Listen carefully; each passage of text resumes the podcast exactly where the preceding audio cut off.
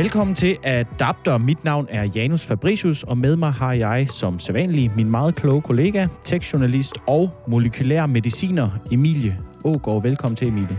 Tak for det. Ja, det er jo altid godt at starte en podcast med en lille reklame, ikke? Øh, tak for at lytte, og det kan du også få lov til at gøre live på Klostertorvet i Aarhus, hvor vi laver en øh, debat på scenen til Aarhus Festuge. Det er den 3. september kl. 14. Det drejer sig om mediernes kamp for at få penge ud af tech-giganterne, de vil have kodapenge, kan man nærmest kalde det, ud af Google og Facebook for de, de her øh, artikler, som de lægger ud på platformene. Vi har formanden for Danske Medier med, han hedder Jesper Rosner, så har vi Googles politiske chef, Christine Sørensen, og Lars Jakobsen, der er chefredaktør på Computer World, de er med på scenen. Det skal selvfølgelig nok gå helt galt, og det er jo godt nok. Og det var den 3. september kl. 14, Klostertorv til Aarhus Festuge. I dag til gengæld, der handler det om det, som over en bred kamp hedder sextech. Og det er jo altså en øh, sammensætning af ordene for sex og teknologi. Sexteknologi. Det er en boomende industri, der handler om øh, sex og intimitet. Vi skal høre om, hvordan at man i dag øh, kan leve øh, utrolig nært sammen med teknologien, og den kan dække flere og flere øh, behov. Vi skal også øh, spørge om, vi i fremtiden faktisk helt kan klare os øh, med teknologi øh, i forhold til vores intime liv, fordi at øh, det simpelthen kan tage over for den her menneskelige kontakt. Og du skal høre om sexdukker, om robotbordeller og VR-briller. Og Emilie, du har også fundet et par øh, spændende eksempler frem, som måske kunne inspirere nogle af, af jer lyttere en smule.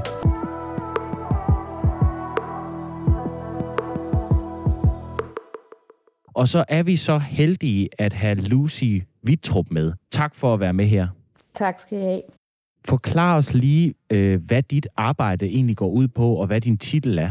Jeg har to ben. For det første arbejder jeg med leder- og organisationsudvikling, øh, og for det andet så arbejder jeg som øh, skribent og underviser i øh, seksualitet og intimitet mm. i en teknologisk tid. Og det, som det går ud på, det er dels at undervise læger i, for eksempel samtale om seksualitet og intimitet med patienter, øh, dels at holde foredrag på blandt andet IT-konferencer om samspillet mellem øh, teknologi og intimitet og seksualitet. Så det, der optager mig, det er meget det her med, hvordan er det egentlig, at vi får teknologien til at arbejde for os, i stedet for imod os, øh, i forhold til alt det, der handler om menneskelige øh, relationer, selvfølgelig intimitet og seksualitet som sådan omdrejningspunkt. Og inden vi går helt i dybden med det her, så synes jeg lige, at vi skal have defineret, hvad øh, sex-tech egentlig er.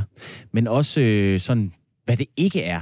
Altså, jeg fandt en definition, som på engelsk er Technology Designed to Enhance Human Sexual Experience, og det er på dansk teknologi, der er designet til at fremme den menneskelige seksuelle oplevelse. Stemmer det sådan nogenlunde overens med den måde, som du definerer det på, Lucy?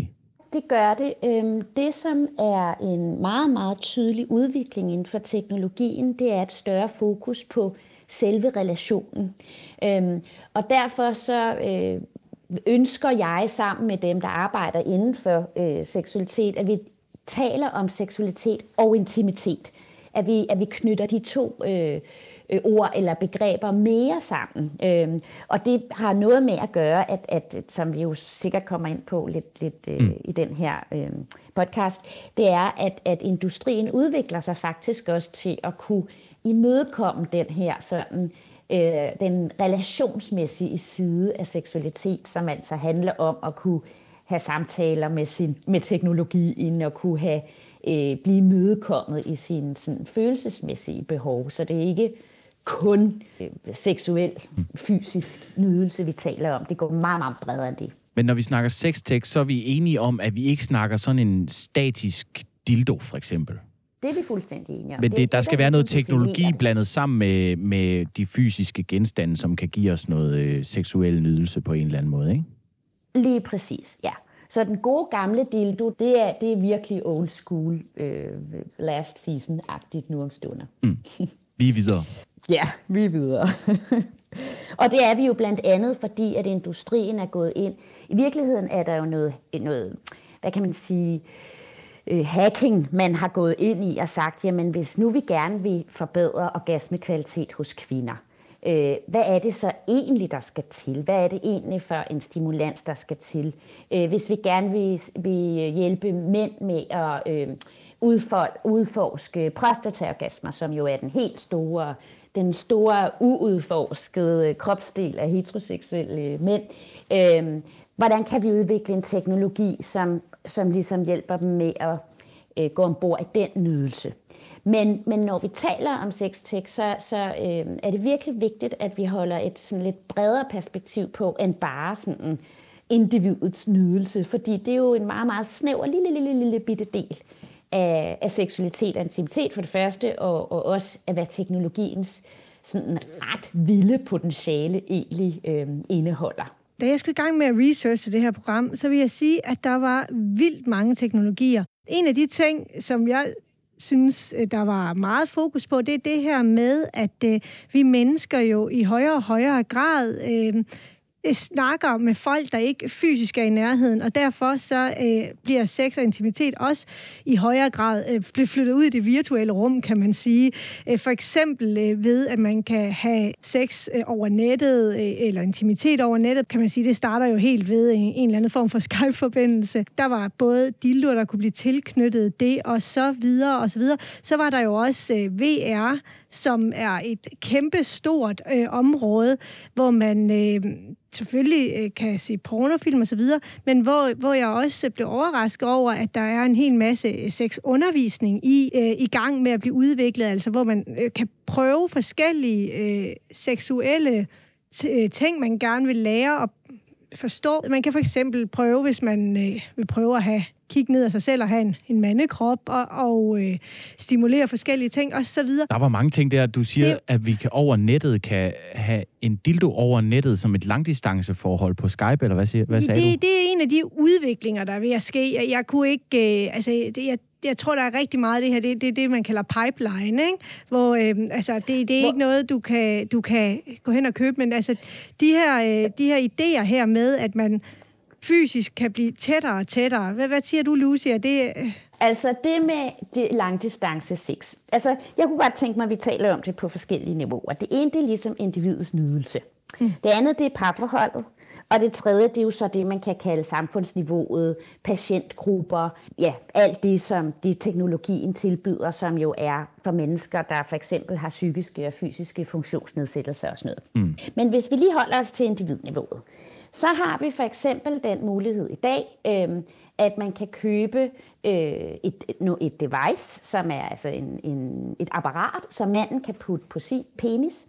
Og det er så parret med sådan en, en vibrator, som øh, den, der vil have vibratoren, øh, kan bruge. Og det kan jo både være en mand og en kvinde, afhængig af hvilken øh, lyst man har. Og det er så bundet op omkring en app. Og det er jo det, der ligesom er meget definerende ved det er det, der bliver tech. Det er det hele. Ja, ja lige præcis. Det, det er, at det hele ligesom er forbundet via en, en, øh, en app. Øhm, og så kan man så sidde i hver sin øh, ende af, øh, af landet øh, med hver sit device, og så plukker man på, og så kan øh, den bevægelse, som den, der har dildoen, laver, den bliver så registreret over på den, der har det der apparat, der, der ligesom omslutter penis. Det er jo ret vildt, kan man sige, fordi ja. lige pludselig, så kan vi jo sidde i hver vores ende af verden, og hvis vi er sådan nogen, der rejser meget, eller øh, hvad ved jeg, så kan, vi have et, øh, så kan vi have den der seksuelle nydelse, selvom vi ikke er i samme rum. Så det er sådan et aspekt. Ikke? Så er der, det sagde du mere Emilie, så er der VR-briller. Det, der er super spændende ved det, det er, at med VR-briller, så kan vi lige pludselig begynde at eksperimentere. Alt det, der er jo rigtig mange mennesker, som brænder inde med deres seksuelle fantasier på et niveau, som faktisk kan gøre dem øh, altså, øh, både deprimerede og dybt uindfriede og alt muligt, og føle sig forkerte og hvad ved jeg. Og VR-briller, det tilbyder både det der undervisningshalløj, det tilbyder også helt almindelig hardcore øh, porno, som jo mm. er lavet sådan set bare til at hjælpe mennesker med at komme hurtigt, kan man sige. Ja. Øh, det hjælper også til at udforske seksuel identitet.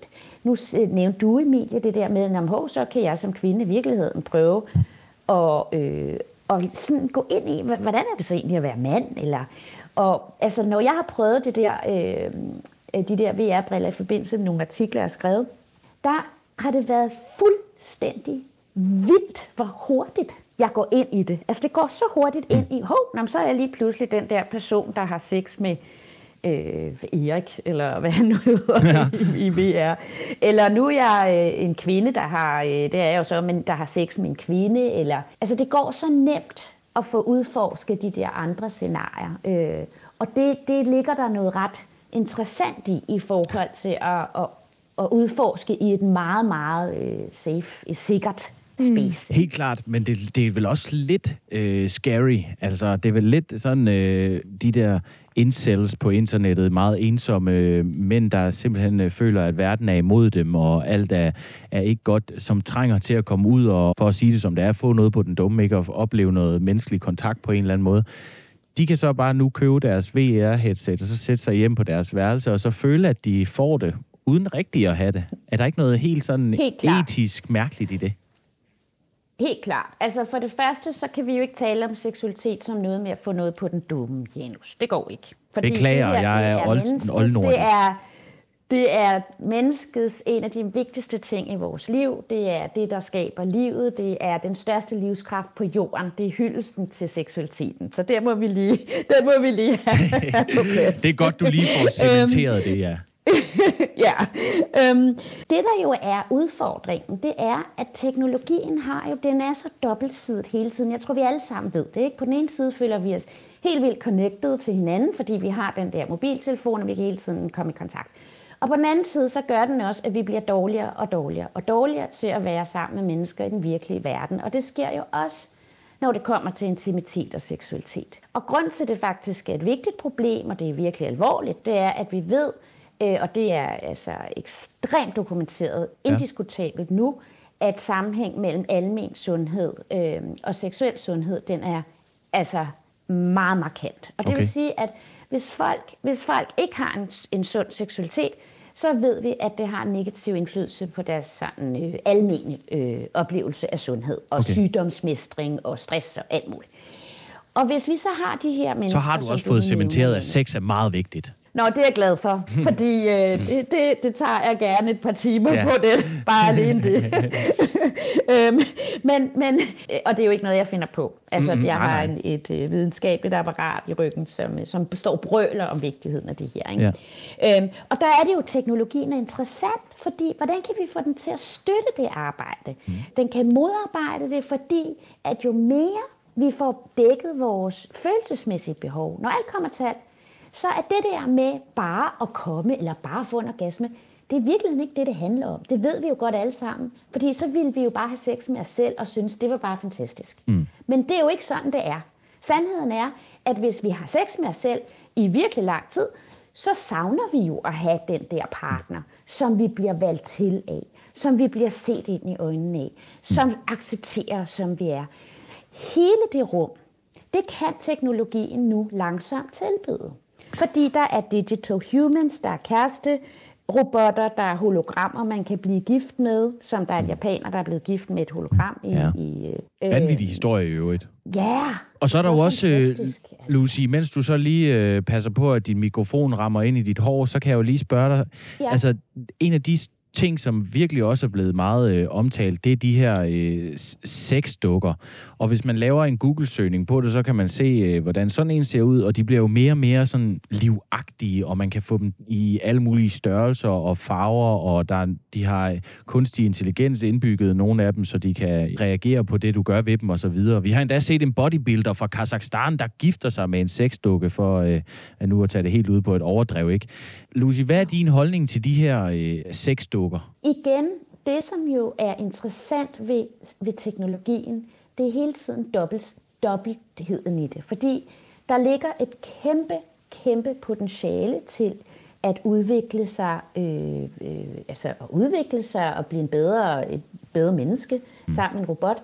Øh, men der ligger jo selvfølgelig også den der, det der enorme, øh, den der enorme afgrund af afstumpethed i forhold til at være sammen med virkelige mennesker. Fordi det, som robotterne kan, øh, og nu kalder vi dem sexrobotter, og det er jo sjovt, og sexdukker, det gør, gør jeg også selv på sådan helt automatisk.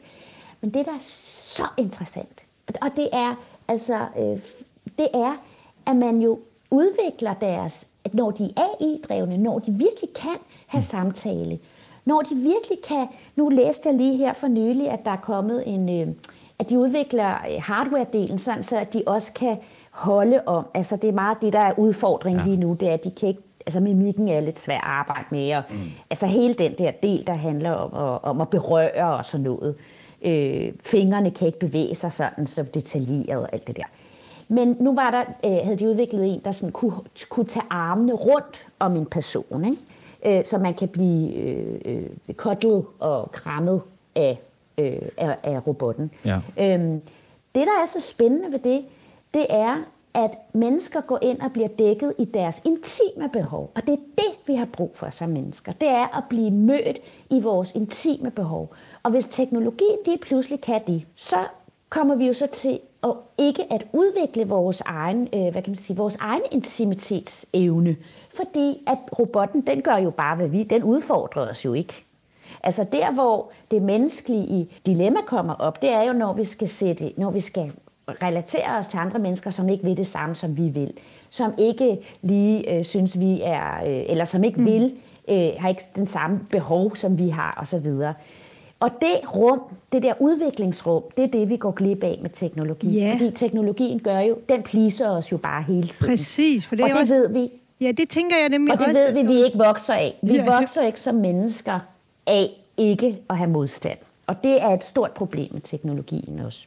Ja, lige præcis, for jeg tænker jo også, at både de her, øh, hvad hedder det, AI'er, som, øh, som minder lidt om øh, Alexia og de her hjemme ting, der både kan holde varmen og kulden derhjemme, men som samtidig kan sende frække beskeder på arbejdet, og øh, sexdukkerne osv., de har jo det her til fælles med, at ja, de dækker det der behov, men samtidig tænker jeg også, at øh, hvis jeg skulle øh, være kæreste med en mand, der havde levet med sådan en i mange år, så ville han måske blive lidt overrasket over, at øh, de meninger og de ting, jeg ville øh, mene og sige, Øh, fordi det var jo ikke det, han havde i sit tidligere forhold til en, en AI. Det må der vel også øh, blive et problem, hvis, hvis det her det går ud og bliver sådan mere mainstream. Lige præcis. Og det er også en af de ting, som jeg ser som den store udfordring. Det er, hvad sker der egentlig, når vi først og fremmest kommunikerer med teknologi, som, som, som pleaser os hele tiden, og som ikke skaber den øh, udfordring, øh, som vi har brug for, for at udvikle os og for at vokse som mennesker.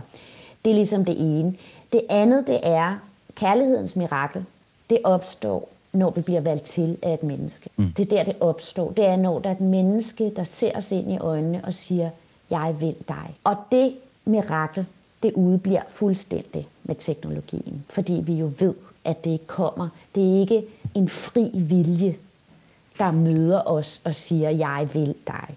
Nej, dybest set, øh, så må øh. man jo sige, at, at altså alle de her teknologier et eller andet sted, øhm, og du må rette mig, hvis jeg tager fejl, men de snyder os jo lidt til at, at prøve at, at gøre som om, at, at de kan lide os. Men det kan dukken jo, altså det kan teknologi jo ikke. Heller ikke en kunstig intelligens. Eller hvad? Nej, det kan den jo ikke. Det, teknologien kan jo ikke, men man kan sige, hvis vi bliver meget filosofiske, så er alle forhold til alt, alting, altså uanset om det er dyr, eller om det er mennesker, eller om det er teknologi, det udspringer jo fra os selv. Så det handler jo altid om, hvad vi tillægger det, og derfor kan man have en kærlighed, et kærlighedsforhold til sin stueplante. Ikke? Fordi det handler jo om, hvad jeg tillægger den. Mm. Og det er jo det, vi ser med vores teknologi. Ikke? Vi tillægger jo, jeg har jo haft sådan nogle helt vildt øh, ånds bollede samtaler med Siri, bare fordi jeg sidder og keder mig lidt, så spørger jeg sådan, om elsker du mig, Siri? Har du lyst til at have sex med mig, Siri? Mm. Og så efter sådan et stykke tid, så tænkte jeg, gud, hvad er det egentlig syre? Altså, jeg kan godt sidde lidt og lade som om, at Siri er et menneske. Og der går, det, der jo, det er det, der er så vildt med teknologien. Det går meget hurtigt, så føler vi, at vi er der. Og hvis det kan dække et behov, så er det jo i princippet fint. Og jeg tror, det, der er, er meget vigtigt, det er, at vi forholder os at vi bliver ved med at forholde os meget nuanceret til det, fordi det kan noget fantastisk, og det har nogle enorme negative konsekvenser for vores samfund og vores evne til at relatere som mennesker, som vi bare skal være vildt åbne over for. Også, altså, også som det ser ud i dag, for, eller hvad? Altså har det også store konsekvenser, som det ja. ser ud i dag, eller er det mere sådan en fremtidsbekymring? Ja. Nej, den er super top relevant i forhold til for eksempel datingmarkedet der er det meget tydeligt. Nu arbejdede jeg jo også som leder og organisations, øh, med, med leder og, og, og udvikling af organisationer. Og der er hele den måde mennesker, det er jo så ikke sex-delen, øh, men det er bare generelt øh, digital kommunikation, og, og håndtere konflikter for eksempel på en arbejdsplads på sms, det er jo helt almindeligt. Og det, og det nedbryder jo fuldstændig vores evne til at være i, altså i, øh, ja, i sådan sunde øh, relationer. Øhm, og i forhold til, til sextech, kan man sige, der hele datingmarkedet, det har jo gjort, det har jo påvirket hele vores forståelse af, et, den der partner, som vi har derhjemme, øh, vi ved jo godt, at øh, appen der, der ligger øh, i vores telefon, som vi jo i øvrigt øh, siger godnat til, øh, det er det sidste, vi siger, mm. det sidste, vi rører ved, ja. inden vi sover, det er vores telefon, yes. og det er det første, vi rører ved. Øh, og, og vi ved, at på den telefon, der er der et potentiale af øh, flere millioner mennesker, hvis vi tager hele verden med, som kan være den nye partner, hvis den partner, vi har derhjemme, ikke lige passer ind i det, som vi lige synes er fedt på den dag. Plus, at man kan, også, man kan jo også forestille sig et parforhold, hvor at, øh, manden ser, at der eksisterer et nu tager jeg bare manden som eksempel, ikke? men man kan forestille sig en mand i et, øh, i et parforhold, der en dag bliver afvist i at have sex med sin øh, kone, og så tænker han, nå, jeg ved da, at sexdukken aldrig siger nej.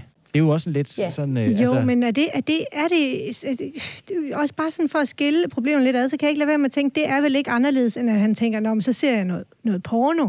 Altså, det er jo stadigvæk at så finder han et andet sted. Jo, men hvis eller det ikke hunden. Er... Altså, hvis man ikke... Øh, det, det, det, jeg tænker jo egentlig, at, at vi skal også huske, at der er jo også nogle grupper, som ikke har... Øh, måske samme mulighed øh, som andre grupper til at, til at få ægte sex, og der, der stadig har et behov, der, og jamen, det er der da, øh, ja, eller hvad man skal sige, eller, og der er nogen, der har fysiske begrænsning, øh, begrænsninger, der kan begrænse øh, sexlivet. er der ikke øh, en hel masse muligheder for ældre, handicappede osv.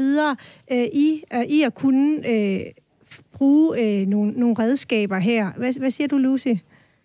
Ja, men nu bringer I to ting på banen, og det ene, det er øh, Janus, der bekymrer sig om, nej, der, der virkeligheden lige får pointeret det der med, jamen hvad hvis nu, at den partner, jeg har, ikke har lyst til sex, så kan jeg lige, gå til, så kan jeg lige have min sexdukke. Og det der er, det er et kæmpestort emne det der, fordi jeg bliver også interviewet om, om, omkring spørgsmålet med jalousi. Er det utroskab? Er det utroskab, hvis, mm. hvis man har en, en robotpartner for eksempel?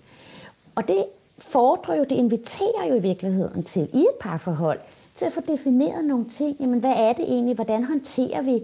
Øh, hvad er utroskab for os? Er det, at du er meget optaget af den her sexdukke, eller kærestedukke, eller hvad vi skal kalde den? Øh, er, er utroskaben fysisk? Er den psykisk? Er den alt det der? Man bliver også inviteret ind i et rum til at blive mere bevidst om, hvilken rolle seksualitet har i vores liv. Lige for at tage det der meget konkrete eksempel. Der er jo masser af fordele, fordi det er en meget klassisk situation med parforhold, især der har, altså de langvarige parforhold, at de seksuelle behov ændrer sig. Og der vil være perioder, hvor den ene har mere lyst end den anden osv.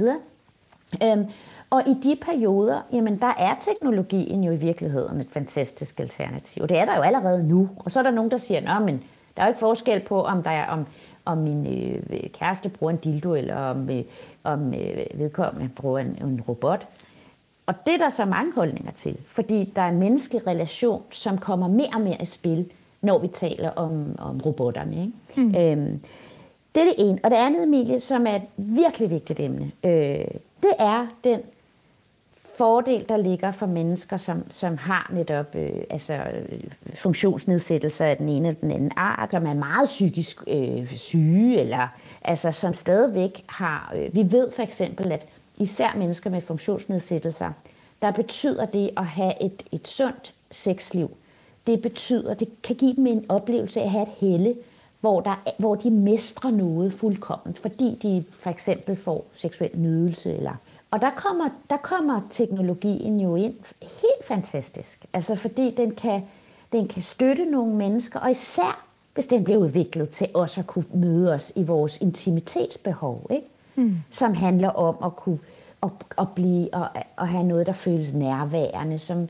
som handler om at, at have en fornemmelse af at, at have en, øh, en følelsesmæssig kontakt også. Øh, og det kan AI efterhånden. Altså der er, der, der, der er øh, den udvikling, det, det, det kører der ud af. Øh, det jeg hører dig sige, øh, det er at, at ja. gøre brug af det her, men gøre brug af det med, med måde. Og hvis der virkelig er, hvis det er sidste udvej. Er, er det sådan uh, rigtigt, hvis jeg skærer det over i en kamp på den måde? Mm, jeg tror, at det vil være for firkantet at konkludere det på den måde. Jeg vil sige, at vi lever i en tid, hvor teknologien er en realitet. Og spørgsmålet er hele tiden, ligesom med mobiltelefonen, vi skal lære at være mennesker, der både altså, øh, øh, øh arbejder med teknologi hele tiden, men vi skal også lære at være mennesker med mennesker. Øh, og det, som en, et teknologien i virkeligheden inviterer os helt vildt meget til, det er at blive ekstra opmærksom på, hvordan vil vi så håndtere vores menneskelige relationer. Fordi jo mere bevidste vi bliver om, hvordan vi egentlig vil være mennesker, jamen så kan vi bruge teknologien til at støtte os i det projekt i stedet for. Øh, I stedet for ligesom at, at, at fortabe os helt i, i, øh, i teknologi, og så øh, og så øh, nedbryde vores menneskelige evner. Lige præcis det, du siger der, det skriver sig lidt ind i noget, som jeg talte med en, øh, en anden øh, rigtig spændende kvinde om tidligere i den her uge, nemlig øh, hun hedder Brian Nicole, og hun er vært på en, øh, en engelsksproget podcast, der hedder Future of Sex, og hun er sådan også en, lidt en, en guru inden for tech, øh, sex-tech. Men hun, øh, hun, øh, hende snakkede jeg med, og hun sagde nemlig, at øh, noget andet, som teknologien også kan, det ja, det kan give os en mulighed øh, for at snakke igennem, for at få et bedre sprog, øh, når vi taler sex, fordi det er øh, stadig noget, som rigtig mange mennesker faktisk har svært ved at tale med bare deres egen partner om. Men hvis man så lige pludselig skal snakke om, øh, hvad for noget teknologi man har lyst til, jamen så kan det jo give en, øh, en mulighed for at begynde at, at, at tale på et lidt mere, mm. øh, måske til at starte med, praktisk niveau mm. øh, om det her. Og så man kan øve sig på en duk? Ja, eller man, man kan i hvert fald øh, snakke om, øh, hvad, hvad synes du om, om, at jeg har lyst til det her, eller, eller man kan prøve øh, sige, skal vi, ved du hvad, du snakker om det der, jeg snakker om det, kunne man prøve det af i en VR. Altså du ved, man, man, det giver en mulighed for, for på en eller anden måde, måske bare egentlig at starte med at sige, har du hørt om det der til sin partner? Så på den måde, så kan man begynde at snakke om sex og få hvis man har øh, svært ved at, ligesom at få det, den Sprog. samtale op, ja. Ja, så, så er det også en, en god mulighed, fordi det er altid lidt lettere at komme og sige, mm. har du hørt om det der? Der er virkelig en vigtig pointe i Brian Nicoles arbejde, øh, som jeg kender øh, rigtig godt, og det er, at hun kommer, hun er født ud af det, man, man, øh, man betegner som sex, den, et sexpositivt øh, livssyn, eller altså sexpositivisme, som netop handler om det her med, at vi skal gå fra at se sex som noget beskidt og som noget øh, tabuiseret og som noget meget, meget privat på den der på den måde, at der er ingen, der taler om det, øh, til at se øh, sex som, som noget positivt, som noget, der øger vores livskvalitet, og som gør os til bedre mennesker, og som gør os lykkeligere. Og jeg mener jo personligt, at, vi, at seksualitet og intimitet hører til som noget, vi også bør øh, altså tale meget, meget mere åbent om i skoler og på arbejdspladser alle steder, fordi det er en del af det at være et helt menneske. Og der kan teknologien selvfølgelig blive det der, den der platform, hvor det er nemmere ikke, at man skal øve sig på en dukke. Det kan man jo også. Why not, kan mm. man sige.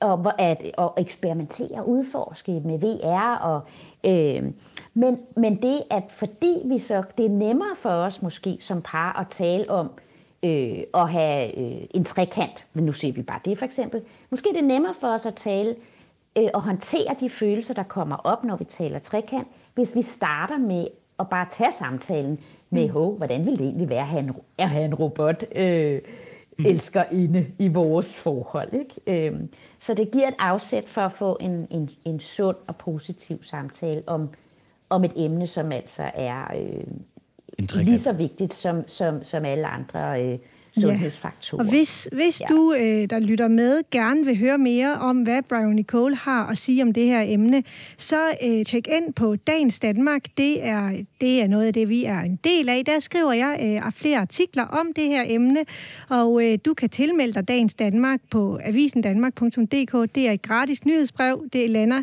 helt automatisk i din mailbox klokken 6 om aftenen. Lucy, hvis vi lige sådan skal prøve at tage den ned fra det her høje niveau, vi har taget, øh, og så bare tage likstallet måske et øjeblik øh, en smule ned. Hvad, hvad skal folk så lade sig inspirere af i forhold til det her øh, sextech? Jeg vil sige, at sexteknologien, den kan meget konkret bruges til at udforske fantasier med. Og nydelse. De to ting. Det ene, det er som kvinde, der er masser af, af, af altså der er vibra, altså, øh, dildoer, som har teknologi, der kan hjælpe kvinder mm. med at udforske deres øh, forskellige former for orgasmer, for eksempel. Der er øh, en meget stort antal kvinder, som, ikke, som aldrig har fået orgasme, eller som oplever, at de har svært ved at få orgasme. Og der kan teknologien virkelig hjælpe. Så det er sådan for eksempel, hvad kvinder kan. Mænd, de kan eksperimentere med deres, øh, deres G-punkt, øh, som er prostata, som, som der er også virkelig meget teknologi, som hjælper mænd, der har lyst til at eksperimentere med det. Så det er sådan en, en nydelsesting. Så er der parforhold. Det kan jo åbne op for en masse øh, fantasirum, det her med at for eksempel at prøve de der remote øh, sex øh, ting, som vi talte om helt i starten. Så på den måde er det meget konkret, kan, kan man jo bruge det til at øh, ja, til at spejse sin, øh, sit, sit, sit nydelsesliv mm. op. Den her sex-tech-branche, den er jo kæmpestor og har været øh, op for opadgående de sidste par år. Tror du, den kommer til at fortsætte i den retning? Og hvorfor? Det er jo en industri, som øh, eksploderer. Øhm, og for det første, så er der en bevægelse i gang, som handler om at øh, frigøre sex mere og mere og mere og mere. Og det, vi forbinder det enormt meget med sådan noget med det frie menneske, og også kvindefrigørelse. Øhm, i, i, I årtusinder har den kvindelige, øh, altså kvinders sexliv jo været meget sådan øh, tabuiseret, og øh, man kan også sige undertrykt. Det har været øh, forbundet med noget beskidt. Og sexteknologien, den har fået et ret interessant skift, fordi den ligesom har haft, altså man har sådan oprindeligt tænkt, den havde fokus på at skulle øh, bruges til, at mænd kunne have nydelse, men den har faktisk øh, den har oplevet et kæmpe boost inden for altså teknologi, der hjælper kvinder med at få mere nydelse. Ja. Øhm, og der er mange kvinder i sextik, som også er interessant. Øhm, og, og, og, og der er initiativer som blandt andet Brian Cole med The Future of Sex, som er en kæmpe global foretagende, hun har stampet på benene nu, hvor hun holder konferencer, som, som lige pludselig får en lødighed. Altså, hvor før, der var det, altså, jeg ved ikke, hvor gamle I er i studiet, men, men jeg kan godt huske dengang, at, jeg stod, at man sådan, pornobladet, det var sådan noget, der var nede bag os i en eller anden mm. kiosk. Øhm, og i dag, der har vi jo alle sammen, altså vores, øh, sådan, altså porno er, er oppe i ansigtet på os, det er tilgængeligt for enhver. Øh, så, så seksualitet er ligesom kommet meget mere frem øh, på bordet. Øhm, og det har gjort, og, at øh, det er mere okay at bare øh, gå ud og udforske ja. de her sex tech, gadgets og alt det, der øh, er under det, den fane? Ja, altså der er jo bare generelt i visse dele af verden, fordi det er jo så langt fra alle dele af verden, men i vores del af verden, der er der kommet en afsindig stor accept, for eksempel af porno. Øh, det, er ikke, det er ikke rigtig tabuiseret mere, altså at sige, at man ser porno. Mm. Øh, øh, men har ikke, de fleste mennesker har ikke lyst til at dele. Det er jo sådan en stående joke, ikke? Hvis, øh, at true folk med at øh, at gå ind og se, øh, hvad de har set af porno. øhm, altså, vi har ikke lyst... historik, ja. Mm. Ja, lige præcis. Ikke? øhm, så det er jo stadigvæk skamfuldt, den inderste del af vores øh, seksuelle fantasier og sådan noget. Men at man gør det, det er ikke tabuiseret mere. Og alt det hænger jo sammen med generelt frigørelse. Altså, øh, ja, det er frigørelse simpelthen. Øhm.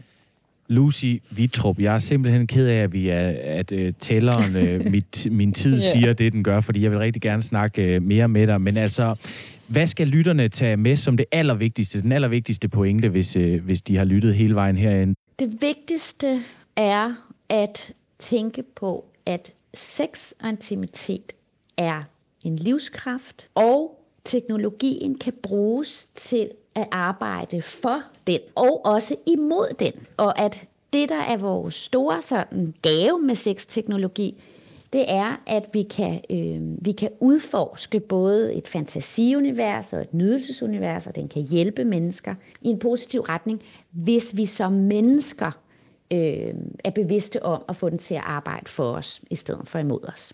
Ved du hvad, det var helt perfekt. Lucy Vito, hvor, hvor, kan, vi, øh, hvor kan folk finde dig, hvis, øh, hvis de har lyst til det? Det kan de på lucyvitrup.com. Så let var Og det. de er meget velkomne. Mange tak, fordi du var med, øh, Lucy. Selv tak, det var en fornøjelse. Ja, det var så. Til jer lyttere, gå ind på avisen danmark.dk og skriv jer op til nyhedsbrevet Dagens Danmark. Det er fire af dagens vigtigste historier, leveret direkte til din øh, mailbox hver dag. Det er nemt, det er overskueligt. Og for guds skyld, mød op på Klostertorvet i Aarhus til en debat om, hvorvidt Facebook og Google skal betale medier for det indhold, som de leverer til deres platforme. Der kan man også få fadøl, det er måske det, der trækker allermest. Det er Klostertorvet den 3. september kl. 14. I skal være meget velkomne. Tak for den her gang. Tak for den her gang.